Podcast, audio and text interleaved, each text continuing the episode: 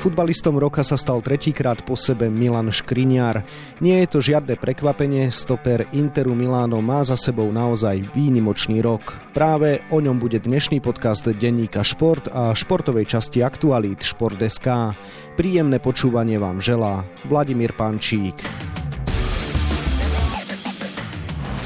Uspieť v Taliansku to nie je bežná záležitosť. Svoje o tom vie milovník talianského futbalu, ale aj tamojšej kultúry a života tréner Karol Marko, s ktorým sa o Milanovi Škriňárovi porozprávam. Takže Karol, želám pekný deň. Ďakujem pekne, dobrý deň prajem. Každý 20. Slovák pracuje v oblastiach, ktoré sú naviazané na automobilový priemysel. Každý druhý Slovák je odkázaný na plyn z Ruska. Úplne každý obyvateľ Slovenska dlhuje cez záväzky vlády už viac než 11 tisíc eur. Upozorňujeme na problémy a hľadáme riešenia. Aktuality SK. Karol, k titulu futbalistu roka na Slovensku dopomohol Milanovi samozrejme zisk titulu z Interom Miláno.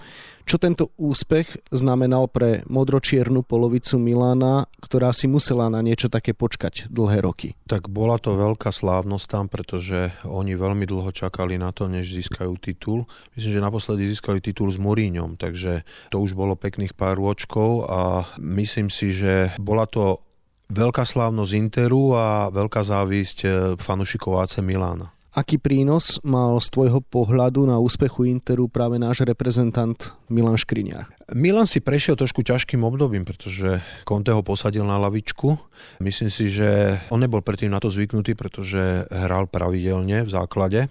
No a bola to pre neho nová situácia. Dokonca sa špekulovalo, že odíde z Interu, že ho predajú. On vydržal. No a potom eh, v podstate sa stal takým základným kameňom mužstva Interu. Špekulovalo sa o tom, že ten problém je hlavne v tom, že Conte prešiel na trojobrancový herný systém. Ja osobne si myslím, že to nebol ten problém. Problém bol ten, že Milan musel pochopiť Conteho, pretože to není moc jednoduché. O tom by vedeli hovoriť mnohí hráči. Conte je tréner, ktorý skutočne z toho mužstva vyždíma, čo sa dá všetko a keď si všimnete, nie je veľmi dlho pri mužstve. On je, povedal by som tak maximálne 3 sezóny. Maximálne. To isté bolo v Juventuse vyhral titul a potom išiel preč. Teraz v Interi takisto vyhral titul a odišiel. To znamená, že ten Milan musel si zvyknúť na to, prešiel si ťažkým obdobím, podľa mňa ho to zocelilo a je to vidieť aj na tom, ako pokračuje vo svojej kariére v Interi. Už pod vedením trénera Simoneho Inzágiho hráva stabilne aj dnes za Inter Milano. V čom ty vidíš prednosti nášho reprezentanta? Čím to je, že sa dokázal absolútne etablovať v základnej zostave tohto mužstva že ho aj dobre hodnotia, či už miestne médiá alebo fanúšikovia? Tak v prvom rade Milan je dobre fyzicky stávaný hráč, hrá fyzický futbal, čo je veľmi podstatné na ten post, na ktorom hrá stopéra. Má dobrú defenzívnu aj ofenzívnu hlavičku, je použiteľný teda pri štandardných situáciách a samozrejme je to poslušný hráč v Taliansku. V Taliansku je veľmi dôležité, aby hráč plnil taktické pokyny. Tam sa proste musíš podriadiť mužstvu, alebo respektíve trénerovi a toto Milan plní do bodky. V Interi aktuálne nastupuje Milan v schéme 3-5-2, pretože na to, čo preferoval Antonio Conte, nadviazal aj Simone Inzaghi. Myslíš si, že je šité na prednosti a slabiny Milana, alebo je to hráč, ktorý sa už jednoducho dnes dokáže prispôsobiť rôznym taktickým schémam? Tak dneska hráči už sa vedia prispôsobiť rôznym taktickým schémam a Milan si myslím, že sa to naučil od Conteho so všetkými tými problémami alebo proste tou trnistou cestou, ktorú si musel prejsť a ďalšia vec je v Taliansku, pokiaľ chceš, tak ťa naučia chápať futbal z hľadiska taktického a ja si myslím, že Milan to celkom dobre zvláda. Ja ako tréner poviem, pre stopéra je to možno najmenšia taká zmena, pretože keď tam máš troch stopérov alebo troch stredných obrancov, tak tam je jediná taká tá zmena, akým spôsobom ty ideš do krajných priestorov z hľadiska defenzívy pri rozohrávke je to bezpečnejšie, pretože ste tam traja a potom tie ostatné veci už sú vždy také nuancy, pretože napríklad Gasperini z Atalantou, ten hrá úplne iným spôsobom. On hrá 3-4-3, tam oni hrajú osobnú obranu, teraz hrajú viac menej takú kombinovanú obranu. Ale Milan v 27 rokoch, po toľkatých rokov odohraných v Taliansku, ťažkých zápasov aj na medzinárodnej scéne. Myslím si, že s tým nemá najmenší problém. Keď Milan prichádzal v 2017 roku do Interu za sumu presahujúcu 20 miliónov eur, tak mnohí krčili nosmi. Prekvapilo ťa, akým spôsobom sa dokázal etablovať, alebo si očakával, že môže v modročiernej rodine urobiť naozaj takúto kariéru? Poviem na rovinu, bol sa tu na ňo pozrieť Manuel Gerolin, myslím, že vtedy robil športového riaditeľa v Palerme. Boli sme sa na ňo pozrieť v Žiline na jednom zápase a on ho odmietol. Povedal, že to nie je hráč pre taliansku ligu. Dodnes, keď si voláme, tak vždycky mu to pripomeniem, tak sa na tom zasmejeme. Ja som si myslel, že talianská liga je pre ňo veľké sústo, ale je vidieť, že proste keď hráč chce keď pracuje, keď ho neodradí, som povedal, aj ten začiatok, aký on mal v Sampdorii, kde to proste on bol nejaký 20. 20. hráč, keď to tak poviem, tak ten hráč sa dokáže presadiť, musí mať trošku aj šťastie a ja si myslím, že raz Milan o tom môže napísať knihu, pretože to bude asi veľmi zaujímavé čítanie. Suma sumárum u Milana sa snúbi okrem toho potrebného talentu aj veľký charakter? Tak musíš mať charakter, ja ho nepoznám osobne, ale musíš mať charakter, keď si v Sampdori kopeš o stenu, miesto toho, aby si sa pripravoval s mužstvom, keď proste nevrátil sa do tej komfortnej zóny, že by sa vrátil do Slovenska, do Čiech alebo do Turecka, ale proste chcel sa presadiť a presadil sa vo veľkoklube. Inter je európsky veľkoklub a ja si myslím, že to ukazuje ten jeho charakter, proste akou takoutou buldočo, buldočím chcením sa dostal skutočne do nepostradateľného hráča Interu. Ako by si dnes videl napríklad jeho porovnanie trebárs s Marekom Hamšíkom, ktorý sa stal legendou Neapolu, alebo Stanislavom Lobotkom, ktorý sa ňou chce stať, keď to tak môžeme povedať. Tiež urobili v Taliansku silnú brázdu kde je dnes Milan v rámci toho postavenia v tom talianskom futbale? Tak Inter je trošku, trošku iná káva. Inter je mužstvo, by som povedal, Borgesia, to je ako keby tých horných 10 tisíc Milána, to je trošku iná káva. Milan je stoper, ktorý nedáva veľa gólov, čiže stopery, obrancovia to majú trošku ťažšie, aby sa stali to, čo sa stal Marek v Neapoli, pretože Marek tam dal veľmi veľa gólov, bol veľmi výrazná osobnosť hľadiska ofenzívy a ako vieme, lepšie sa predávajú ofenzívni hráči ako defenzívni a vždy tá ofenzíva je ako keby zakončenie celého snaženia celého mužstva. Takže Milan je veľmi kvalitný hráč, dneska základný kameň Interu,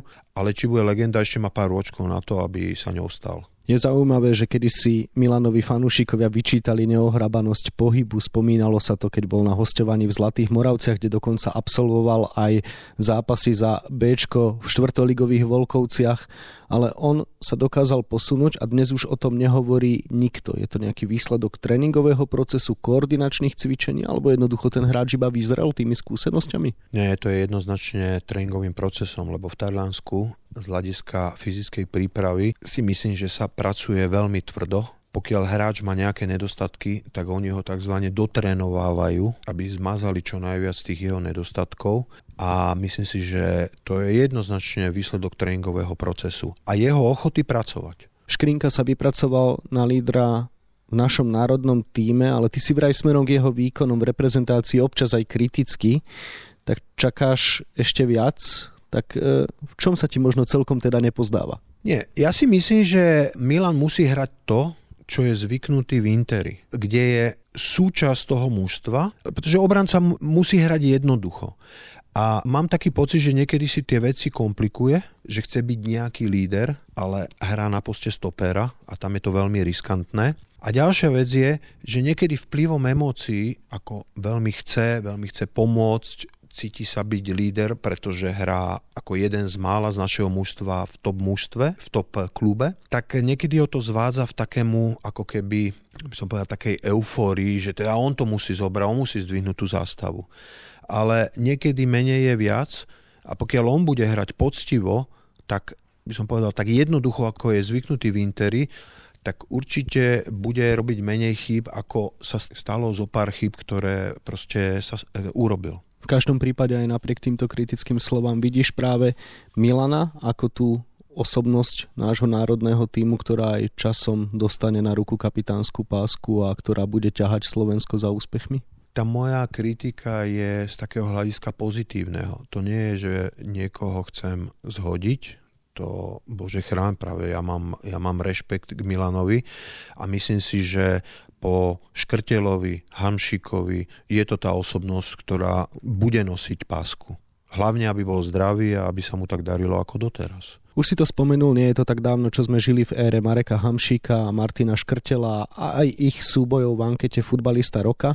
Marek je rekordér, ovládol túto anketu 8 krát, Martin Škrtel ju vyhral 4 krát a Milan Škriniar už 3 krát po sebe, tak Cítiš, že môže ohroziť nielen Martina Škrtela, ale treba zlomiť aj ten rekord Mareka Hamšíka? Má na to Milan všetky predpoklady? Ja na toto odpoviem úplne inak. Ja mu hlavne prajem veľa zdravia. To je to najdôležitejšie, pretože hráč musí byť zdravý, musia sa mu vyhýbať zranenia a potom určite tieto méty môže dosiahnuť. Ale to je to naj, najdôležitejšie. Samozrejme, máme v reprezentácii hráčov, ktorí tiež chcú vyhrať túto anketu, tak kto ho môže najviac ohrozovať v budúcnosti z tvojho pohľadu? No tak máme tam viacej. Lobotka sa celkom dobre chytil pod Spaletým v Neapoli, pretože Spalletti je tréner, ktorý vie skrotiť hráča a povie si tak buď budeš poslúchať, budeš hrať, alebo nebudeš poslúchať a ja ťa predám. A je vidieť, že Lobotka pochopil, pretože Lobotka mi pripadá napríklad, e, ja si pamätám za Rim Pisara, to bol hráč z Peru, ktorý hrával pod Spaletým a je to podobný typ a Spalletti má rád týchto hráčov, ktorí sú konštruktívni na tej šestke, ktorí vedia hrať. Čiže Lobotka, pokiaľ bude hrať tak ako doteraz pod spaletým a bude sa mu dariť, myslím si, že to je tiež veľká osobnosť. My máme problém s útočníkom, teraz myslím si, že má dobre našlapnuté Almaši, konečne sme našli devinu, ktorá myslím si, že splňa také parametre je na začiatku síce. Otázka je, že ako sa mu bude dariť ďalej a myslím si, že už je zrelý na to, aby odišiel z Českej ligy, aby sa posunul niekde. Samozrejme, Jura Kucku nesmieme zabudnúť, pretože to je osobnosť nášho týmu. Takže takto by som asi videl tých hráčov. Na záver musíme ešte povedať pár slov k talianskej lige, keďže mám pred sebou jej milovníka. Karol, už počas tohto podcastu padlo viacero mien, ktoré uspeli na Apenínskom poloostrove z našej krajiny. Sú to Milan Škriňar, Marek Hamšík, Stanislav Lobotka, ale mohli by sme pokračovať aj hráčmi z minulosti, ako napríklad Bratislav Greško, ale aj Martin Petraš.